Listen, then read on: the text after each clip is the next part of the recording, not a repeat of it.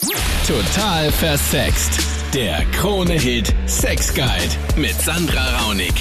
Willkommen im Podcast. Immer am Dienstag geht's um Sex auf Kronehit. Wir quatschen da über deine Fragen und Probleme gemeinsam mit Psychoanalytiker Max Pritz. Schönen guten Abend, hallo. Dieses Mal hatten wir die Michelle, die muss gerade viel lernen und das hat eine ganz besondere Wirkung auf sie. Wenn ich am Lernen bin und allein bin, dann werde ich immer irgendwie voll geil. Und ja, dann rufe ich halt eigentlich meinen Freund an und frage, ob er Zeit hat und ob er schnell vorbeikommt auf einen Kiki. Aber der hat irgendwie keine Zeit, also der hat fast nie Zeit, wenn ich gerade Lust habe. oh je. Und also, ja, und dann mache ich es mir halt selber, ich meine, ist eh klar. Aber irgendwie ist das danach so ein komisches Gefühl und irgendwie schäme ich mich fast dafür, weil Hm. irgendwie denke ich mir, es gehören schon zwei dazu irgendwie. Also es soll schon mit meinem Freund passieren.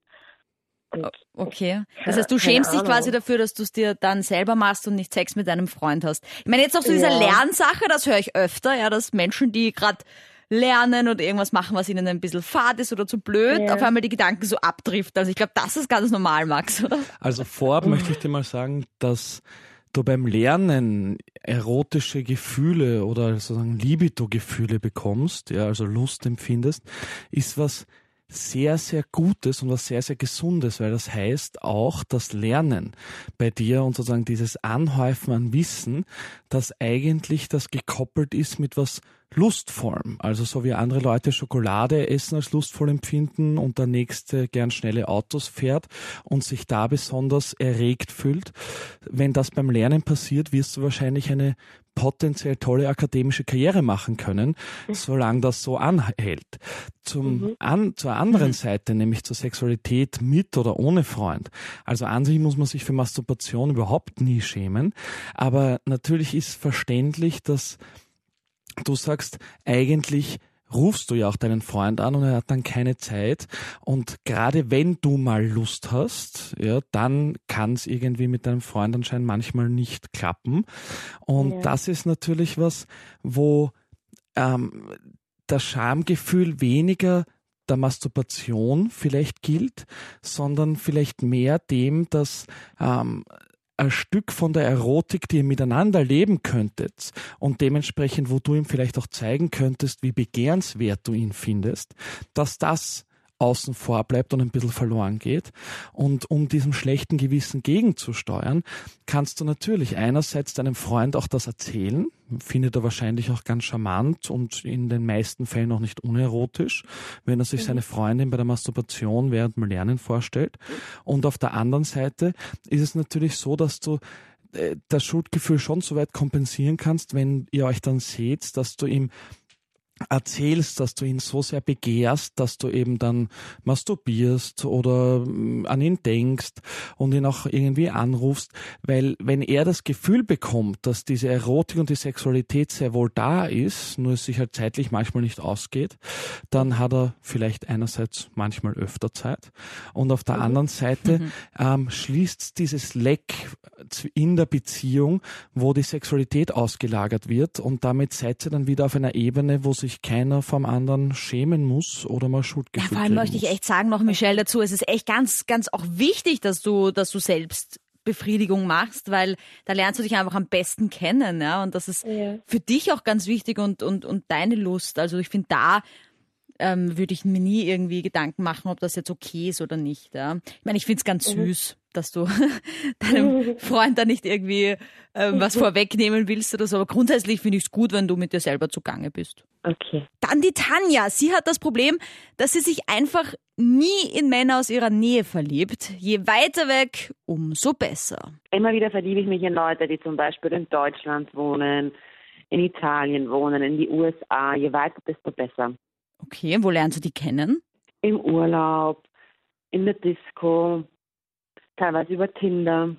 Okay, und das heißt, wenn dann einer mal sagt, ja, ich wohne eigentlich bei dir ums Eck, dann bist du gleich weg quasi. Ja, dann interessiert er mich schon nicht. Dann ist es irgendwie, ja, dann denke ich mir, na danke.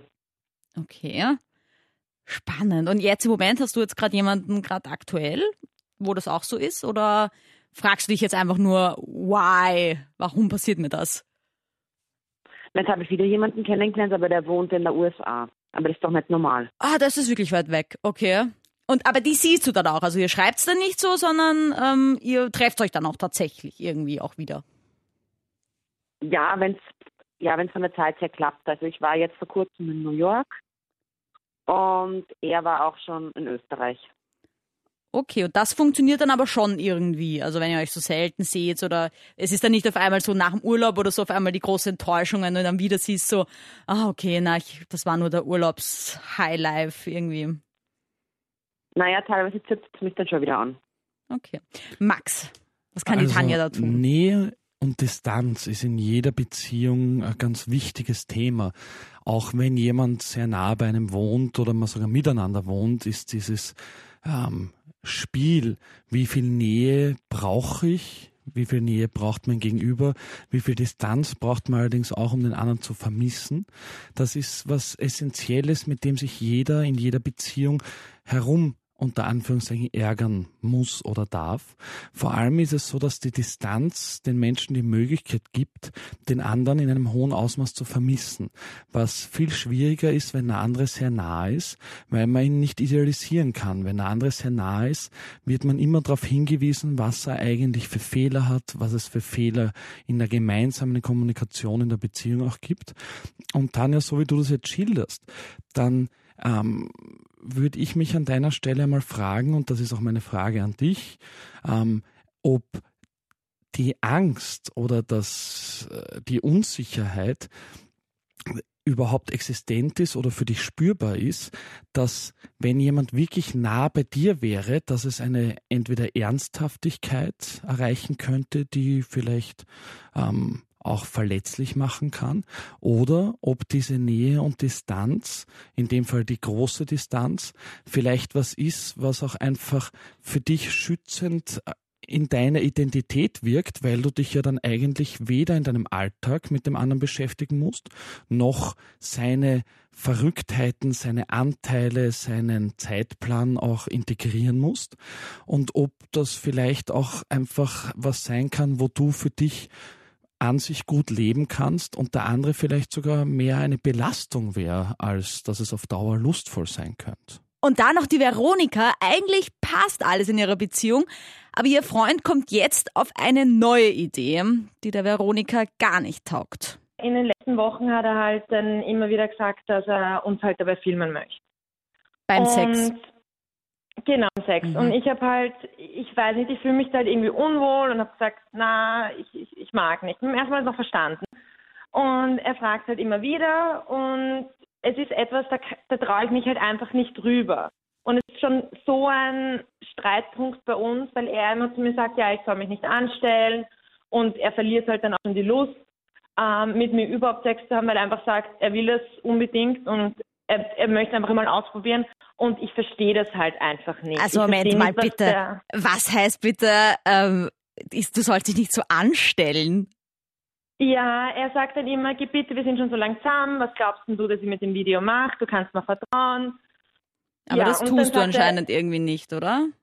Ich weiß nicht, ich fühle mich irgendwie unwohl dabei. Und wenn ich halt sage, nein, ich will nicht gefilmt werden, sagt er, du was, lass uns gleich bleiben. Und ich, ich bin eigentlich recht offen beim Sex und habe eigentlich auch kein Problem, keine Ahnung, was Neues auszuprobieren, aber irgendwie ist mir das doch, ich verstehe nicht, was der Reiz dabei sein soll. Okay.